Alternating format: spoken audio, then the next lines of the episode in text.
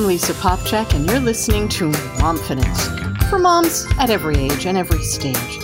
Being a mom is wondrous and delightful, but also at times exhausting and overwhelming and confusing and frustrating. Momfidence is a place for moms to come for encouragement, comfort, some new tools, and the confidence boost you need to be the mom you want to be. Hi there. How are you doing today? Feeling good? Feeling like celebrating yourself? Maybe not. We rarely do, do we? We really, rarely, rarely do. And that's why today, as we look at all the principles of confidence, I really want to take a look at principle number three with you. I celebrate that I am wonderfully made. Sounds kind of over the top, maybe a little narcissistic. King David didn't think so. In the Psalms, he wrote, specifically in Psalm 139, You knit me together in my mother's womb. I praise you because I am fearfully and wonderfully made. Your works are wonderful. I know that full well. Hmm. Think he was having a good day? No, not really. What he was realizing is that he was creation of God. And God, our creator and redeemer, is awe inspiring. And that includes us.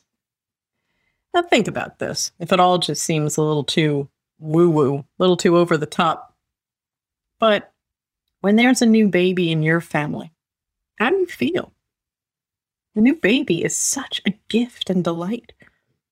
So wonderful to simply spend time gazing at that baby, finding joy in their tiny fingers and toes, their precious faces, the adorable belly we just want to kiss when we're changing their clothes. Personally, when I'm with a baby in our family, I am moved to awe in the presence of such a miracle. It's so easy for me to thank God for all the love and amazing detail He's put into this unique, unrepeatable, tiny miracle person. While I may daydream about all the fun we have will have together as this child grows and can do many fun new things, or what their favorite interests might be as they grow up, or the contributions that their gifts and talents may bring to the world when they grow. I never, ever, ever think I'll only love and enjoy this baby when they've achieved certain things in life. Of course, I don't. It'd be horrible to cheat myself out of reveling in every moment of this baby's life. It'd be cruel to the baby. You know, it would be downright sacrilegious not to be filled with gratitude and wonder in the presence of this new creation of God. So let me ask you this Why do we withhold the same kind of love and joy and appreciation of ourselves from ourselves? Truly, why? Babies can't do anything they can't walk, talk, wipe themselves, or stop themselves from drooling. But we look at a baby with love and think, oh my goodness, what a perfect little person. But most of us never feel that way about ourselves. We always have something to criticize about ourselves, and it often eclipses everything else we should recognize as good.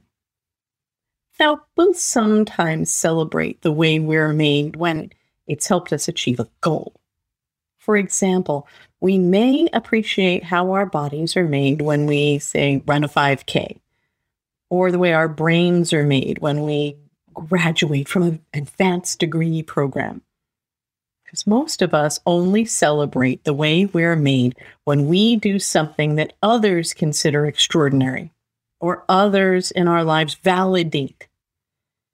Additionally, well, a wonderful thing, the achievement of a goal is often preceded by many moments of running ourselves down as we strive to reach that goal.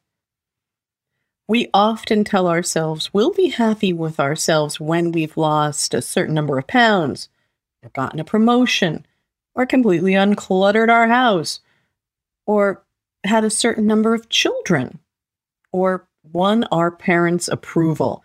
You fill in your own blank. I bet you there's a blank there to be filled in. This focus on achievement can steal so much joy and peace from us as it clouds our vision of everything else that's good about us. We may tell ourselves that our criticism is motivating us towards our goals when we're actually undermining our emotional and spiritual well being and perhaps even feeding feelings of depression and anxiety. We would benefit greatly by acting toward ourselves as we would a dearly loved baby in our lives with love and a sense of awe. Now, I'm not suggesting we dote on ourselves in a narcissistic way, but instead the very opposite by following David's example in the Psalms. As I said, he praised God in, one, in Psalm 139, acknowledging God, all knowing and all powerful as his creator. Gives praise to God. He takes time alone with God to focus his heart and mind on who God is. And then he enumerates his works. We can read many moments like this throughout the Psalms. And you know what? We need to do the same. We are God's creation, body, mind, and soul. We need time with God to contemplate and give thanks for all we are. Just as we take time to rejoice in every detail of a baby we love, try doing what you do with a baby. Try focusing on one body part, any one let's take your hand for an example. Just look at it. Now, maybe the first thought that comes to your mind is, I need a manicure. My nails are looking bad. Or, my skin is so dry. And turn down the volume on that inner critic and look again the way you would at the hand of a baby admire what God has created. What an amazing design. All those small bones fitted together for so much movement. The beautiful skin that can gently caress someone you're caring for, but also stand up to so much hard work. Those nails, no matter what condition, that help you and protect you in so many ways. Whether or not your hands work optimally, their design is still amazing. And you know what? You didn't create them. God did as an awe inspiring gift to you. So when you admire them, it isn't vanity, it is praise unto God, just like when we admire a baby. So intentionally direct your thoughts and your thanks to Him. When we do this, it lifts us out of the mundane, the self criticism, the pursuit of accomplishment, and connects us back to the divine. We can cultivate our awareness of God's divine goodness with other practices, such as lifting our minds out of the daily grind by reading uplifting spiritual books, even a page a day for you super busy moms, or by focusing on any natural beauty around us. Noticing natural wonders such as the ever changing colors of the sky, the buds on the trees, even a dandelion pushing its way through a crack in a city sidewalk can reawaken our awareness and awe of the glory of God. We can visit an art museum or a gallery and just soak in the richness of the colors and the textures outside of our normal, ordinary surroundings. One of my favorite experiences is visiting an aquarium and seeing all the beautiful sea creatures, the intricacies of their colors and shapes, sometimes so funny looking, that God bothered to create, even though they're not easily seen by the average person. They're deep under the ocean, unless they're in there at that aquarium. We might not know they exist, but it gave God joy to create them and put them there. And it gives him joy when we discover them and get a chance to appreciate them. These kinds of moments can fill our hearts with an appreciation that we can then use as a filter for how we see ourselves.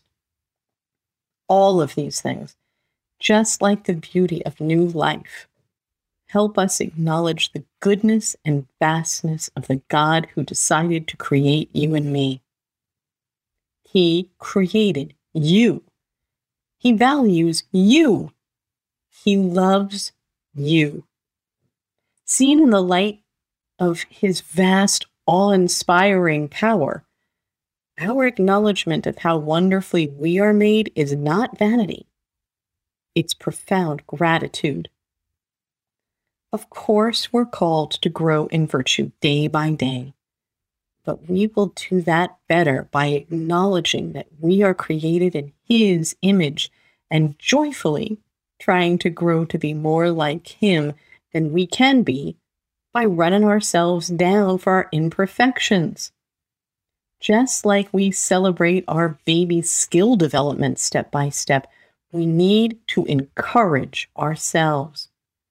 If our little one is walking on taking their first step but ends up falling on their bottom, we encourage them to try again and cheer them on. Only a truly horrible person would yell at them, telling them that they'll never be good enough to walk. So, why do we do and say self defeating statements like that to ourselves when we're growing and developing new skills and abilities, just like that baby? When we fall into negative, self defeating patterns, we should do as David did and praise God that we are fearfully and wonderfully made, and trustingly ask for His help to grow into the person He created us to be, step by step, day by day, just like our children trust us to help them grow and thrive. So, mamas, don't be so hard on yourselves. And don't just give yourself a pass.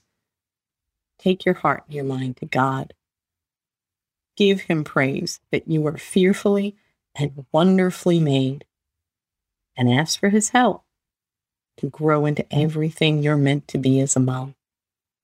He'll be there for you, and your burden will be a whole lot lighter if you do. Thanks for joining me today for this Momfidence moment. If you want more encouragement, come on over to momfidence.org for the blog and other confidence boosting resources.